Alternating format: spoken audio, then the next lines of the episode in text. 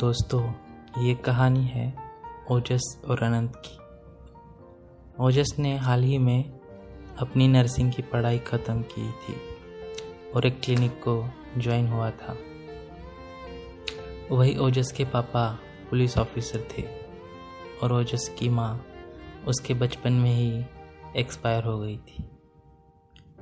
तब से उसे अकेले ऑफिसर ने ही संभाला था। ओजस अपने पापा की तरह था। ओजस काफ़ी समझदार लड़का था। वो अपने गे होने के बारे में जानता था, लेकिन वो कभी अपने पापा को नहीं बता पाया था। उसके पापा उससे बहुत ज़्यादा प्यार करते थे। और वही दूसरी ओर अनंत, जो कि एक गैंगस्टर था, जो अपने दोस्त आलम और समीर के साथ शमशेर भाई के लिए इलीगल काम करता था, जिनको पुलिस काफ़ी वक्त से ढूंढ रही थी। एक दिन शमशेर भाई ने इन तीनों को एक जगह चोरी करने के लिए भेजा था। लेकिन ये बात पुलिस को पता चल गई थी। इसलिए पुलिस वहाँ पूरा बंदोबस्त किए हुए थी।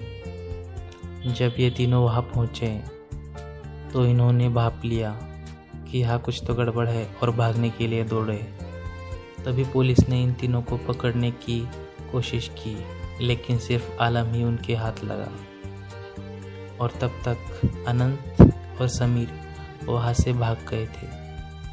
पुलिस ने आलम को जेल में डाल दिया था और वहाँ अनंत और शमशेर को कहा कि आलम को पकड़ लिया है। और अनंत और समीर शहर के पास वाले जंगल में अपने अड्डे पर छुप गए थे। दोपहर को अनंत ने ओजस के पापा यानी ऑफिसर को फ़ोन किया और कहा, तूने यह ठीक नहीं किया। आलम को छोड़ दे, वरना अच्छा नहीं होगा। तो जवाब में ऑफिसर ने कहा, रुक थोड़ा दे, थोड़ी देर, मैं तुझे भी जेल में डाल दूँगा। तो अनंत ने कहा, ठीक है, और फ़ोन काट दिया। अब ऑफिसर की ड्यूटी ख़त्म हो गई थी। और वो घर के लिए निकल पड़ा था। शाम का वक्त हो गया था। जब ऑफिसर अपने घर गया तो वो सीधा ओजस के रूम में गया।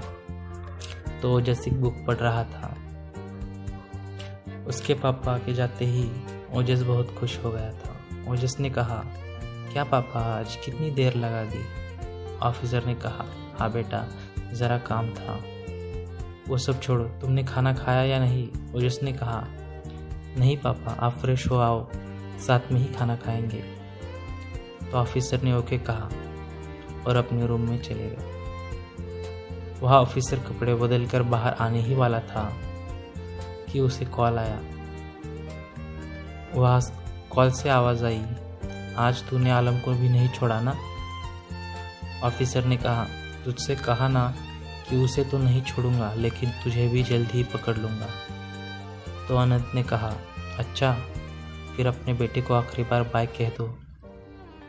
पता नहीं बाद में दिखेगा या नहीं। तो ऑफिसर ने झट से भागते हुए ओजस के रूम में गया, लेकिन ओजस वहाँ नहीं था। वह ओजस का फ़ोन टूटा पड़ा हुआ था। ऑफिसर अपने सिर पर हाथ लगाए रोने लगा। और इधर अनंत और समीर ने ओजस के हाथ पैर बांधकर उसे अपने अड्डे पर ले गए थे। थोड़ी देर बाद अनंत ने ओजस को उस बोरिए से बाहर लाया और उसका मुँह खोल दिया। ओजस ने कहा, तुमने क्यों किडनैप किया है? मेरे पापा तुम्हें नहीं छोड़ेंगे। तो अनंत ने ओजस को एक जोरदार थप्पड़ मारा, लेकिन ओजस नहीं रखा। उसने कहा, मेरे पापा किसी क्रिमिनल को नहीं छोड़ेंगे। वो जल्दी तुम्हें पकड़ लेंगे। तो अनंत ने गुस्से में बंदूक निकाली और सीधा ओजस के सिर पर तान दी और कहा, मार दू क्या तुझे? तो ओजस ने कहा, मेरी परमिशन क्यों ले रहे हो? अगर है हिम्मत तो चलाओ गोली। अनंत वहाँ से हटा और समीर को उसका मुँह बांधने के लिए कहा और वहाँ से बाहर चला गया। थोड़ी देर बाद अनंत ने समीर को ओजस का मुँह खोलने के लिए कहा। तो समीर ने खोला और ओजस को पानी दिया।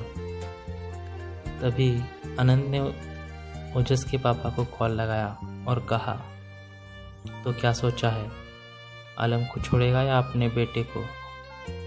तो ऑफिसर ने कहा, मुझे थोड़ा समय चाहिए। इस पर अनंत ने कहा, तुझे बेटा प्यारा नहीं है क्या? तो ऑफिसर ने कहा, तुम मुझे मेरे फ़र्ज़ और बेटे में से चुनने के लिए कह रहे हो। मुझे थोड़ा वक्त चाहिए। तो अनंत ने फ़ोन काट दिया। इधर ओजस ने कहा, मेरे पापा तुम्हें किसी भी, किस, कैसे भी ढूंढ लेंगे और वो आलम को नहीं छोड़ेंगे। अगर तुम चाहो तो मुझे मार सकते हो। इससे अच्छा है कि तुम लोग सरेंडर कर लो। अनंत ने कहा यह इसका मुँह बंद कर। तो समीर ने उसका मुँह बाँध दिया। जब शाम को ओजस के हाथ पैर खोले और उसे खाने के लिए दाल चावल दिया तो ओजस ने कहा, समीर से पूछा तुम लोगों को ये सब करने में मज़ा आता है क्या? समीर ने कहा, नहीं, पैसा मिलता है। तो ओजस ने कहा तो तुम कोई दूसरा काम क्यों नहीं करते? समीर ने कहा, आप उनको कौन काम देगा? ओजस ने कहा, मैं काम दूँगा। तो आनंद ने कहा, बकवास बंद कर। और ओजस के हाथ से खाना छीन लिया और बाहर जाकर बैठ गया। और थोड़ी देर बाद समीर ने ओजस के हाथ पैर बाँध दिए और सोने के लिए चला गया।